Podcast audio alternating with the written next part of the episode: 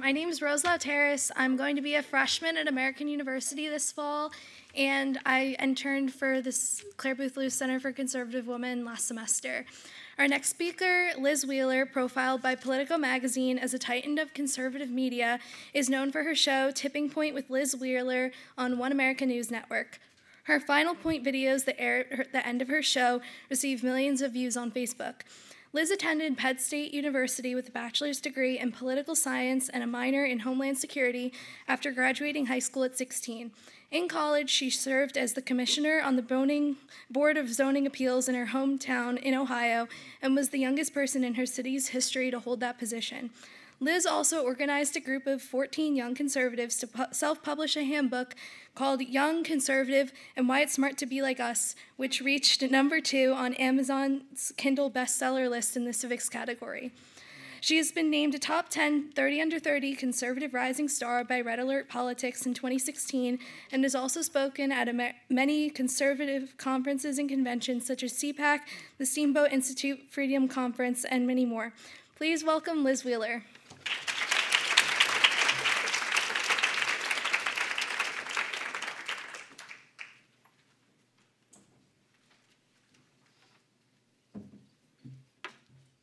Thank you, thank you. Hi, ladies. My name is Liz Wheeler, and I appreciate the introduction. I want to give a big uh, thank you for to the Center for Conservative Women for having me and for hosting all of you all for uh, this conference. I hope you appreciate how amazing it is to be able to be in the same room with other like-minded uh, women. I think we've all experienced a time where we feel very isolated or very alone in our morals and values. So look around you and take a minute to appreciate what an incredible opportunity uh, this is to be here today. So, my name is Liz Wheeler. I host the show Tipping Point on One American News Network. We are a one hour news show that challenges all the liberal talking points and rhetoric day after day, and they certainly supply us with a lot of it. so, what I want to do tonight is I want to talk to you about the history of whaling in Nantucket and how that has impacted our economy over the past 400 years. Oh, no, wait. That is what my husband made me listen to on the five hour drive up here. That is not what we will be talking about tonight. Uh, I took a nap and for good reason. Okay, what I actually want to do tonight should be a little bit more fun. So, you have learned a lot of information at this conference so far, right? A lot of good stuff. And I assume you come in knowing your stuff to begin with. So you probably feel extra equipped with all these different talking points, all these different uh, new angles, all these different tactics for how to defeat the left, correct? Yes. So, what I want to do tonight is I want to teach you how to take that information and essentially weaponize it to use to defeat the left. Because I think a lot of times, and you can correct me if I'm wrong, a lot of times we as conservatives will feel like we know the answer. We know what's right. We know our stuff. But when we get into a conversation with liberals, sometimes we feel stumped. We feel, oh, how do I answer that? I know I'm right. I know I'm morally right. I know I'm factually right. I know I read that in a book somewhere, but we don't remember how to articulate it right. So that's what we're going to do tonight. I'm going to show you how to do it so that the next time you're on campus or you're talking to your boyfriend's father or you're talking to anybody who is of a different political view, you will know how to very politely, very calmly, completely defeat them. So, we're going to do this on many different topics. Do you guys have pen paper to take notes? Okay, so this, I'm not going to require you to take notes on my entire speech, but there are a couple things I want you to write down as we go along tonight, which you'll understand towards the end of my speech. So, we're going to talk about multiple topics, but the example that I want to give to explain to you how to do this uh, to start will be socialism. This is the topic of the day from the Democrats. They tell us it's wonderful. We know it's horrible. But it's kind of shocking, isn't it? If you look at polls, how many people in our generation, people that we go to school with, maybe our friends, uh, actually buy into that. And it's, sometimes it's hard to know how to defeat that without, again, getting very intellectual or talking about moments in history that are obscure to us because we didn't live through them. They don't feel personal to us. So, what I'm going to do tonight is I'm going to teach you a strategy for how to uh, identify the left's agenda behind their policies and then how to destroy it. So, what I mean by this is you and I know that the left's goal is um, to create a bigger government, right? To put government in charge, to take rights away from us, and to have government bureaucrats dictating to us what they think is moral, what they think is right, what we should do and say, and how we should act, and what we should believe, and how that applies to the workplace. They want to make the decisions, and they don't want us to make any decisions. And that's fundamentally wrong to begin with from a moral standpoint. But I think, uh, I think I speak for a lot of the ladies in this room when I say I don't want anybody telling me what to do. I want to decide that for myself. So we're going to start tonight with a strategy that I call unpack, define, and debate. And what I mean by these three things unpack, define, and debate is first you have to identify what the left's ulterior motives are. And for this, I'm going to use the example of the Green New Deal. So, the Green New Deal, right. so, the Green New Deal, they tell us is about climate change, right? But we know it's not about climate change. If we look, you know, it doesn't, you don't have to look very deeply, it's a six page document. If you look, if you look at this six page document on uh, any congressional website, AOC's congressional website, or, you know, the web archive feature where the truth is, uh, after she pulled it down, you can see that the policies in the Green New Deal are not particularly pertinent to our environment. You know, universal basic income, how does that have to do with trash? How does that have to do with recycling? Um, getting rid of cows. Like the, these things are not, getting rid of billionaires, these things are not pertinent to our environment. So we have to identify what, um, what the ulterior motive is. So essentially, with the Green New Deal, we have the Democrats using this as a medium to usher socialism into our nation, right? They're telling us that uh, we have to address climate change, and that's that's their sales pitch essentially but really they're using it to get socialism into our nation. So that's sort of um, what i mean by unpack. Then once you unpack it and i'm going to show you how to unpack it in just a second but i want to i want to outline this first. After you unpack it and you figure out the left's ulterior motives, then you want to define what it is. And what I mean by define, I mean that very literally. When we're talking about socialism, we can't just say, oh, socialism, it's killed tons of people. We have to define exactly what it means because there's a shocking number of our peers who don't know what the technical economic definition of socialism is, what it means to our community, what it means to our laws, and what it means to our economy. So we have to define what it is that we are trying to defeat after we've identified it. So we unpack it, we define it, and then we debate it once we have set the stage for how we want to debate. Okay, so going back to the Green New Deal, I'm going to show you first how to unpack it, and then we'll get to the then we'll get to define it, then we'll get to debate it. So, if we take the Green New Deal, we have to ask ourselves how did we get to a point in our nation where we have not just some obscure freshman congresswoman, but every single 2020 Democratic presidential candidate who has signed on to a piece of legislation so vague that we don't really know what it will do, but the parts that we do know uh, about it tell us that we wouldn't be able to fly an airplane to Hawaii, we would have to take a train how did we get to this point? Because it's so it's so absurd. It's so eminently ridiculous. We have to say, how did the Democrats trick so many people to get to this point? Well, we look at what they do. We go back 10 years, 20 years, 30 years, and we want, we look for their strategy. We look for their strategy. What did they start doing? You probably before you and I were even born. What did they start doing in the 1970s? They started talking about climate change. And they didn't talk about it scientifically, they talked about it emotionally. They told us that this was something that was going to destroy our lives as we know it. They told us the polar bears were going to die. They told us the ice caps were melting. They started using language and rhetoric that stokes fear. So we feel this fear, especially as young women. We feel um, preemptive protection for our families, our children, our future children, our grandchildren. We want them to be able to grow up you know, in a yard with grass and go sledding in the winter like we did when we were children. We don't want them to live in some uh, destroyed version of our earth where snow has melted and deserts have burned out and the climate is completely ruined. So they plant this seed, the seed of fear. And then they create urgency. They say, if we don't do something soon, we're going to get past the point of no return. So that plants in our mind not only the seed of fear, but that impetus that we need to take action. And they do this and they repeat this over and over.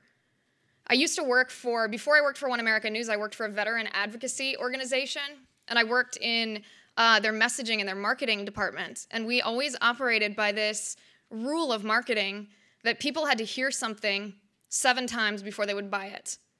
You know, whether it's a product, I mean, it doesn't take me that long to see an ad on Instagram and buy it, but maybe a little bit a little bit less for the social media generation but people have to hear it a certain number of times before they'll buy into it. But once they've heard it no matter how ridiculous it is a certain amount of times they put a level of credibility to it whether or not that credibility is deserved. It becomes normalized to them.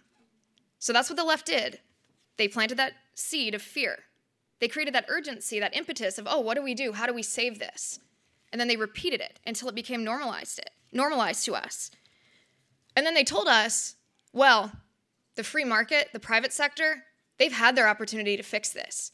We've already given them their chance. They, they failed, they couldn't do it. So the only people that can solve this problem, they tell us, is us government, government bureaucrats.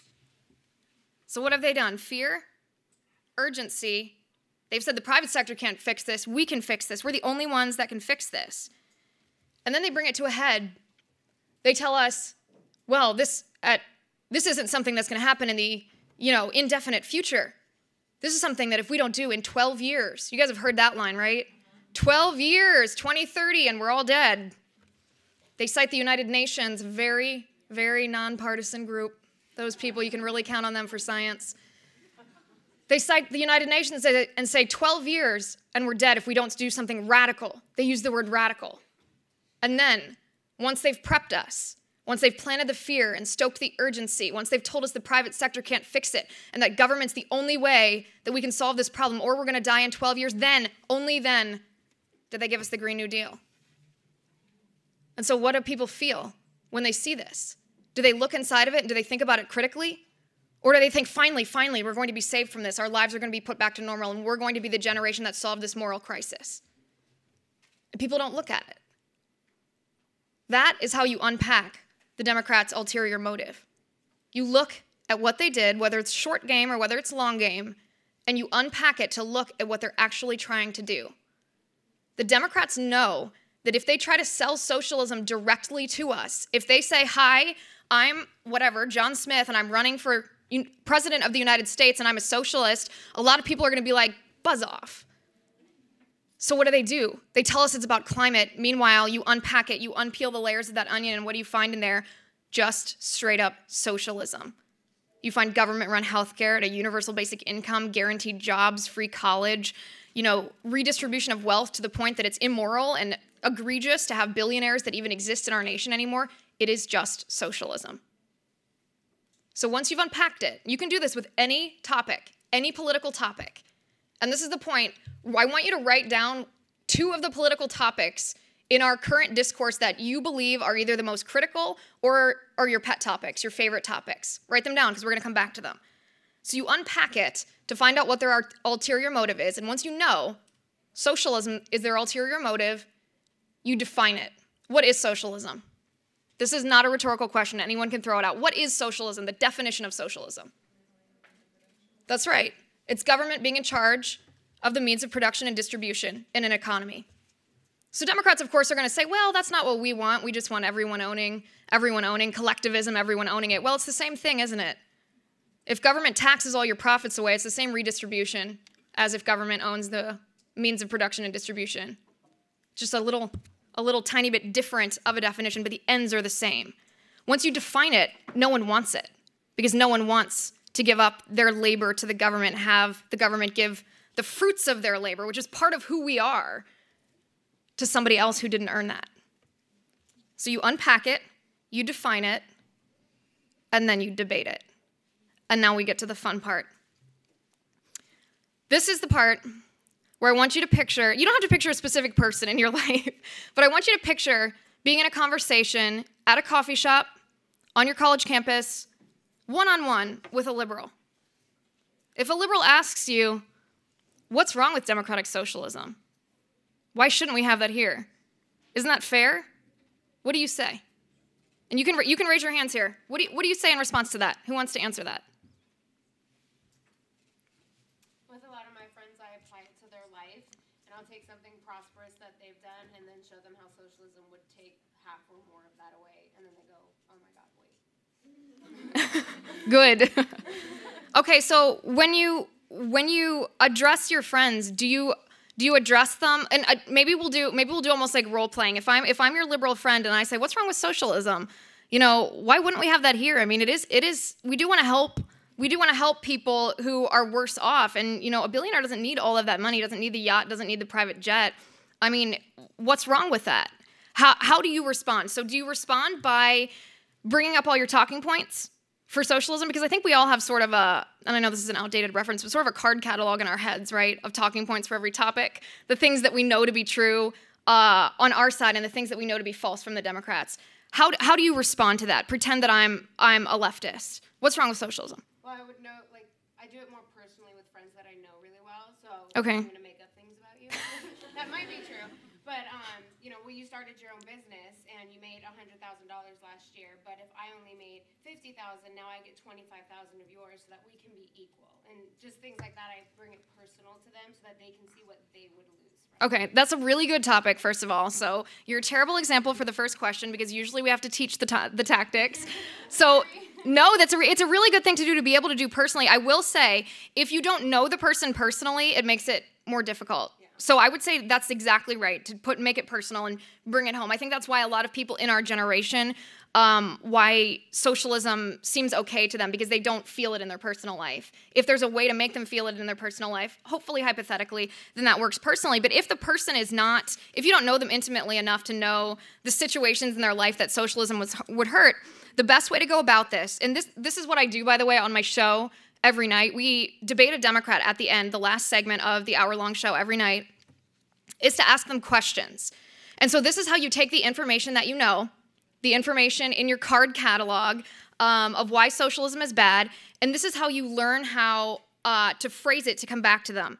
So one of the examples that what, one of the examples that I mean is, and by the way, I'm talking about very calm questions, very rational questions. I'm not talking about escalating um, escalating the debate. We're not talking about, you know, the news clips that are very fun to watch, you know, the two minute videos on Facebook, which I'm guilty of sometimes.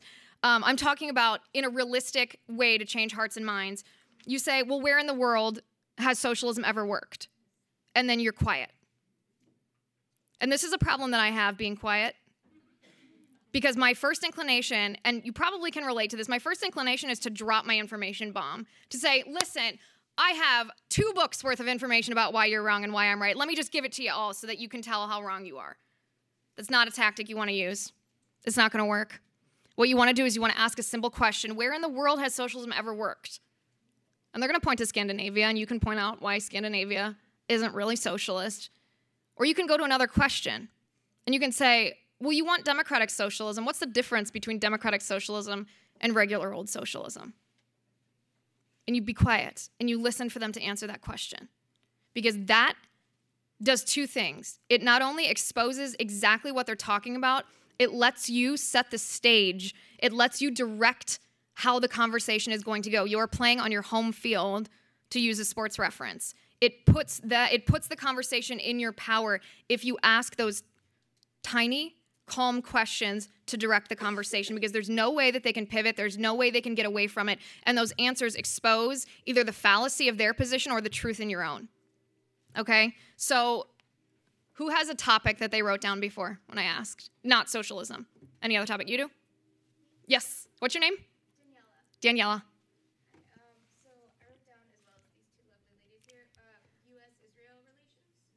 Okay. So, what's the most common liberal talking point that you hear from the left when it comes to that? That Israel is a bully in the Middle East. Right. So they murder innocent children, right? They just bomb with no abandon. They're just terrible, terrible people who are, you know, have no reason to be attacking the poor Palestinians in the way that they are. They're just aggressive people. How do you respond to that? Well, usually I emphasize the fact that the Israel military is called the Israel Defense Forces for a reason. That most of their attacks are planned, especially um, to protect Palestinian citizens, and um, they drop letters, they send messages to evacuate the area of civilians. Um, they target military centers and terrorist centers um, in order to protect innocent lives and target military centers of violence. Right. So how do you think a leftist is going to respond to that? Um, right. So you don't, but you don't want them to walk away, right? Yeah, no, I'd rather engage in a civil discourse, but since they don't really handle that well. So the way to the way to get around that, because that's a very common reaction. It's, it's also just a human nature reaction. Something that I think is important to remember when you're talking to leftists. If you are aggressive and you try to information bomb, put yourself in their position. You'd probably want to shut down and walk away too, because it's kind of overwhelming. So the the thing to do is ask a calm, quiet question. Say which side uses children as human shields.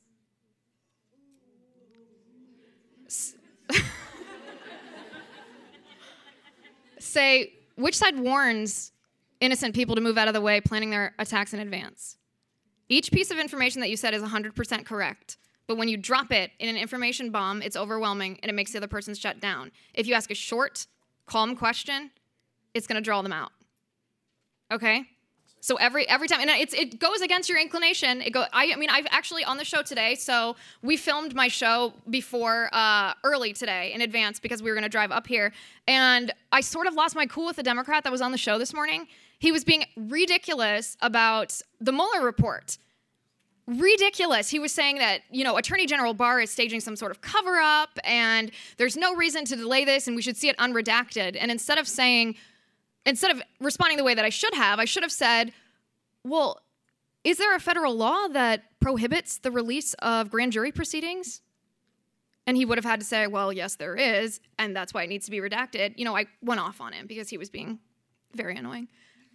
Um, it was not it was not my best debate moment, but I could have trapped him if I'd done it better. If I'd exercised some self control in that debate, I could have actually uh, led him to exactly where I wanted him to go. I wanted him to admit that Attorney General Barr is currently following the law, redacting classified information and information pertinent to grand jury proceedings or ongoing investigations, and that there's no reason to suspect a cover up unless you're just so psychotically leftist that you can't accept the truth. And I could have led him to that if I'd done it right, but I didn't. And so now I'm teaching you how to do it right. All right, so does anyone have another topic? Yes. social equity in all of our schools. Social equity in our schools. Do you support school choice? Yeah. Yeah, you do. Conservatives do because that's the way to get social equity in our schools. So, what's the liberal argument here against school choice? What, what would a liberal, if you were engaging with a liberal, what would the liberal say to you when you say, I support school choice? Well, that's a privilege because, you know, school choice, you have to you have to have the money to pay for that. So how would you respond if a liberal said that to you? If they said, "Well, that really does, you know, that really is, you know, a scheme for for richer people that really doesn't help us out." How would you respond to that? I don't know. Let me think. I don't know. A question, a calm question. You would say, "Who takes advantage in the highest percentage of voucher programs? What socioeconomic class of people? Low income people do." Mm-hmm. You would ask a calm, rational question. You would say, "Well, in Florida, this past midterm election, um, Democratic women." voter democratic voters african american women were actually the ones if you analyze that race they were actually the ones who elected republican governor ron desantis because he was um, a proponent of school choice they voted for the democrat for senate and they voted for the republican for governor because desantis's opponent andrew gillum said you know that school choice was terrible and he was going to decimate that program and ron desantis said no i think we should do that that's great for our kids so you can use a calm question. Don't drop that information bomb on them right then, but you can say, well, what about the 100,000 African American women in Florida who thought it would be better for their children to have a school choice program? Are you saying that you know better than they do about their children's education? And what are they going to say? It's going to put it in a different perspective and it's going to it's going to um, bring the conversation back to where you want it to be rather than just some vague, you know, social equity that they haven't even defined. So always remember, phrase it as a question and phrase it as a it's a leading question. It's actually the type of question that, you know, lawyers aren't supposed to ask the jury.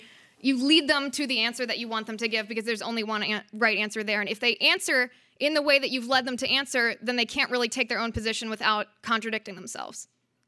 And that's really it's it's it's a trick, but it's a rhetorical trick to combat the rhetoric, the talking points that the left uses to mask their real agenda. And if we as conservatives master this, um, in a way that empowers us to be able to do this ourselves in our regular lives instead of waiting for um, instead of waiting for someone, you know, a talking head on TV or waiting for that spine, that congressman to finally grow a spine, if we take it into our own hands and equip ourselves to do this, learn how to do this tactic and feel comfortable doing it, then we are going to be able to help change the narrative across our entire country. We are going to be able to spread conservatism outside of the outside of the bubble of people that we already know who already share our values and we're going to be able to reach out to the other side and convert them. And that's what we're here for, right? Right. All right, we'll do we'll do one more of these. Does anyone else have um, a topic idea? Sure. What's your name? Janie. Janie.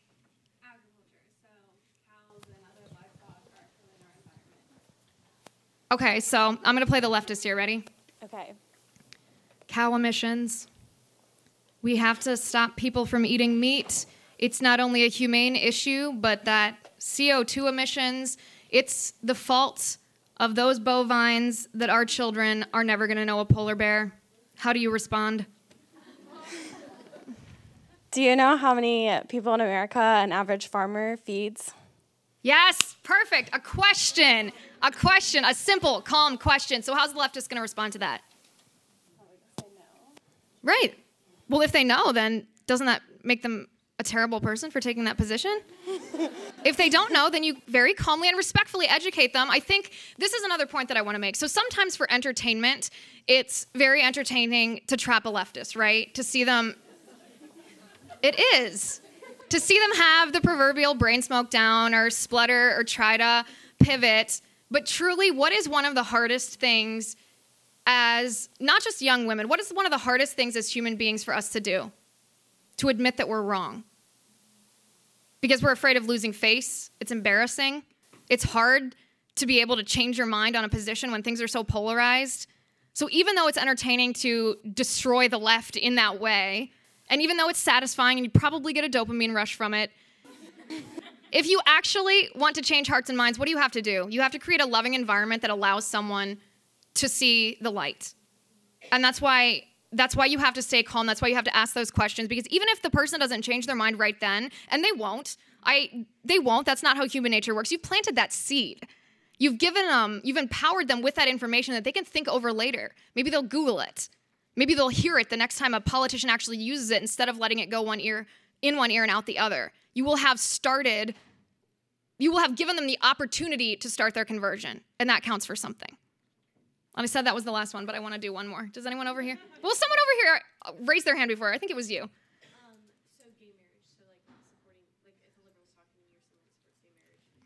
Why do you hate gay people? How do you respond to that? That's what the liber- that's what the left is going to say to you. Do you think that there's a biological difference between males and females? Yeah, that's a good question. Yeah, I don't know that that one's pertinent to gay marriage. That one's more pertinent to the transgender issue, I think. But that's exactly the kind of question that you want to ask. It's kind of a close-ended question. Do you think there's a difference between men and women? I mean, please, yes, or you're anti-science. Um, but gay marriage, I don't, I don't think that, I don't think that's pertinent to gay marriage, though. So you asked me why do you, you said why do you hate gay people? yeah, like that's well, that's what the left is going to say to you if you say, "Oh, I support traditional marriage," you know, whether it's informed by my religious beliefs or, I mean, most whether it's informed by my religious beliefs or tradition throughout the world, whatever it is, they're immediately going to say, "Well, you're discriminating against gay people. You know, why don't you want them to be happy?" This is, by the way, this is a great topic, and I can tell it makes people uncomfortable. And conservatives should not, absolutely not, should not cede ground to the left on social issues. They're uncomfortable topics, but they're really, really important foundational topics that we need to be able to have a conversation about without the left uh, successfully labeling us as a bigot. We're, I'm talking about the transgender issue. I'm talking about gay marriage. I'm talking about abortion. I'm talking about just sexual morality in general. We should not cede ground to the left. We should be able to have these conversations and not brush them aside. Yeah. Yeah, that's why I asked because this is a big thing for me. Like, I want to know how to refute it. But I guess, do you want me to ask another question? No, no. I mean, I, I Oh, want you to, I want if you don't know how to we- answer that, I'm I, I want to teach you all how to do this because there are two really really effective ways. Now, the left is still going to call you a bigot, and if you're not, I assume you know we're not. Um, if you're not, then you have to just let that roll off their ba- off your back. But it's not about gay people, is it? Gay marriage.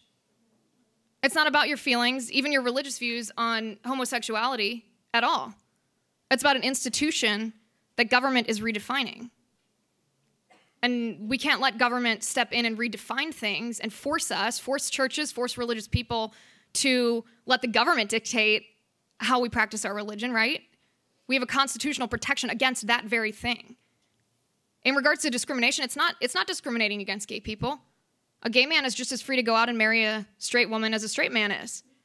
And a straight man is just as prohibited, if gay marriage were illegal, uh, to marry another man as a gay man is. It's not about sexual orientation.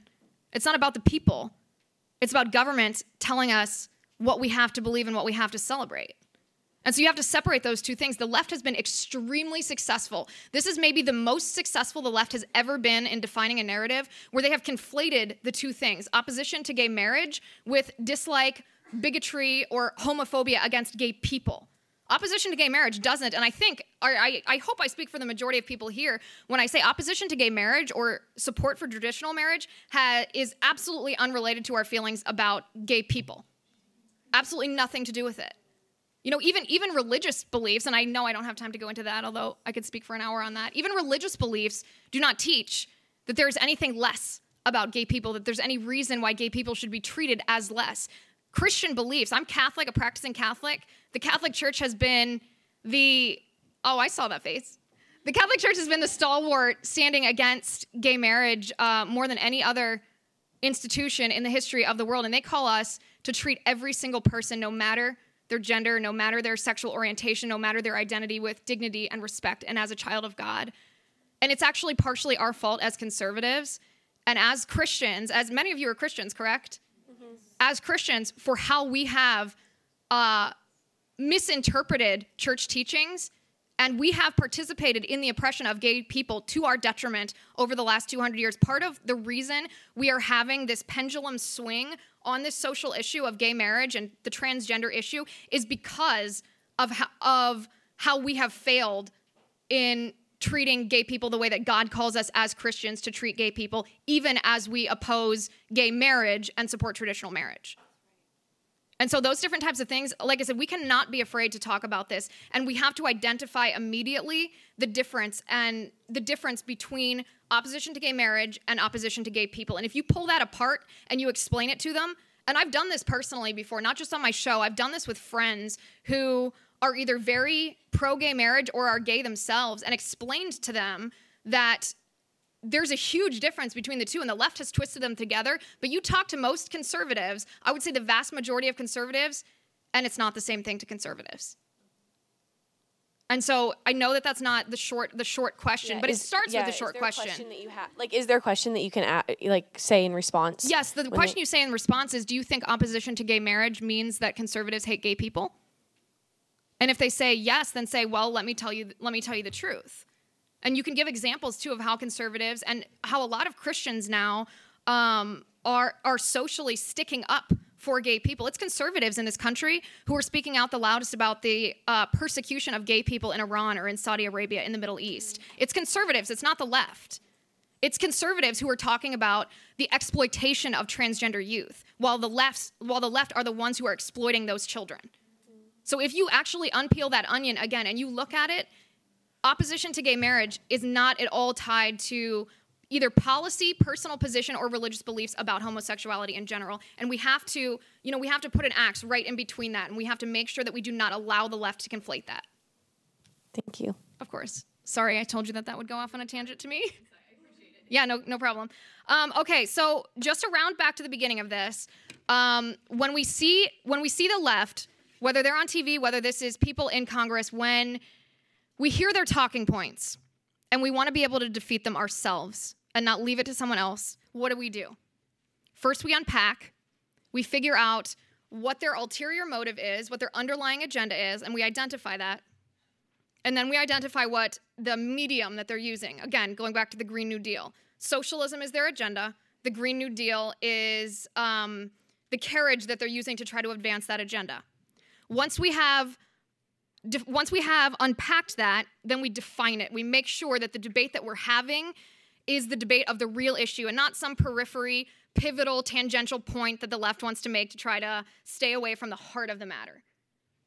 So we define it. What is socialism? Or, you know, if we're talking about abortion, the heartbeat bill in Georgia, or Governor Northam in Virginia talking about infanticide, you don't talk about the peripheral issues. You go back to the heart of the matter. When does life begin? If life begins at conception, as science says it does, keeping religion out of it, then what right do we have to end that life? We do not let them distract us with all of their peripheral issues. We go right to the heart of the matter. You define what the debate that you want to have is. And then you get to debate them. And you start that debate with what? A question. A calm question that defines the court on which you will be playing this debate. It leads them to exactly the answer that you want them to give, which will either trap them or cause them to contradict themselves, or it will plant the seed and they will think about it later. And if we do this, as I'm just going to repeat what I said before, if we do this, we will win the culture wars. We will start to turn the tide on those culture wars, and we will be the ones leading that charge. We are the next generation of conservative women. We are going to be the ones who are speaking out, not just for economic, not just on economic topics, but on social issues. Women are typically the ones who lead that charge. Women were the ones who ushered in abortion, and we women should be the ones to usher that out.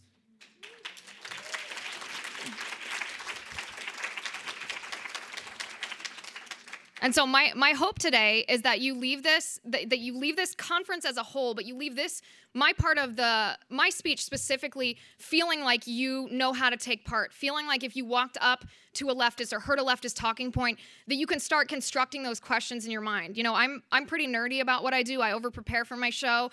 I you know, I I don't I don't read it off on the show, but I think about what the left is going to say bef- about a certain topic before I enter into a debate, because then you're not caught off guard. And once you think about what they're going to say, you can prepare those questions ahead of time for your mental bank, for your card catalog of information. And I mean, it's it's it's what we have to do. And my hope is that after hearing this, you will feel like you're able to do that and take part in it. And it's also why um, this is really exciting. I'm so excited to be able to share this with you. This is also why I'm writing a book about this. This tiny little, thank you, this tiny little blip today is just just scratches the surface of what's in my book. And my book is a handbook for us, for all of us, about how we can go out and how we can defeat the left. Not wait for somebody else to do it, but do it ourselves. I think you guys got um, a handout about it. I hope you'll check it out. Um, you can pre-order it now if you want to make my day. Um, but otherwise, it is uh, releasing in August. So when you, if you do get it, when you do get it, let me know what you think. Let me know if this uh, helps you feel empowered to have these debates, and then share those debates with others because we're going to start that revolution. We're going to take back um, our country for conservatives. Thank you.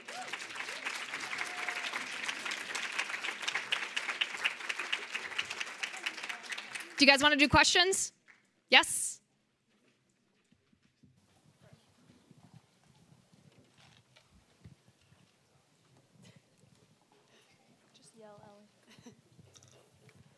Hey, my name's Ellie. Um, first of all, I just want to say you look amazing. Like you Thank are. you. You are so pretty. Anyways, um, It's just a lot of makeup and hairspray.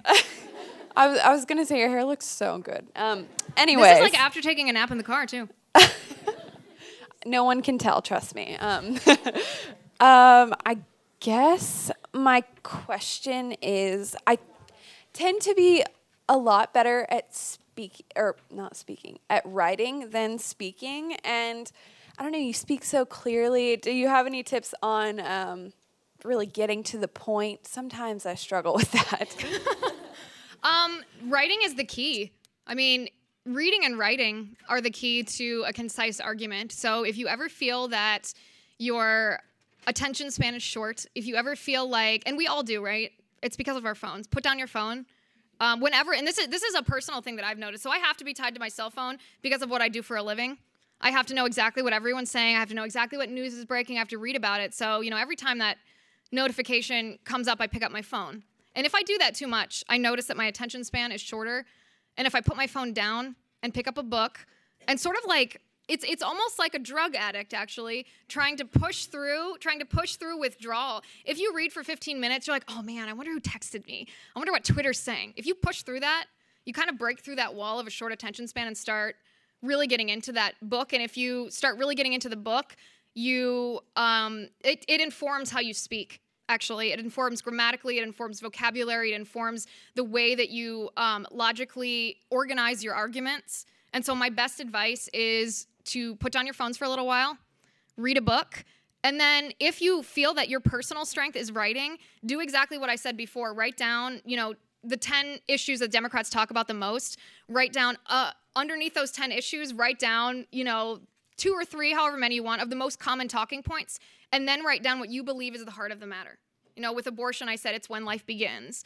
With the green new deal it's does socialism actually work and is socialism actually moral?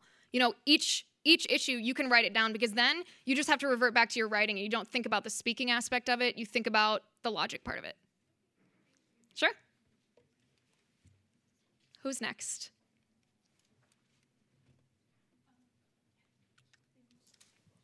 What's your name?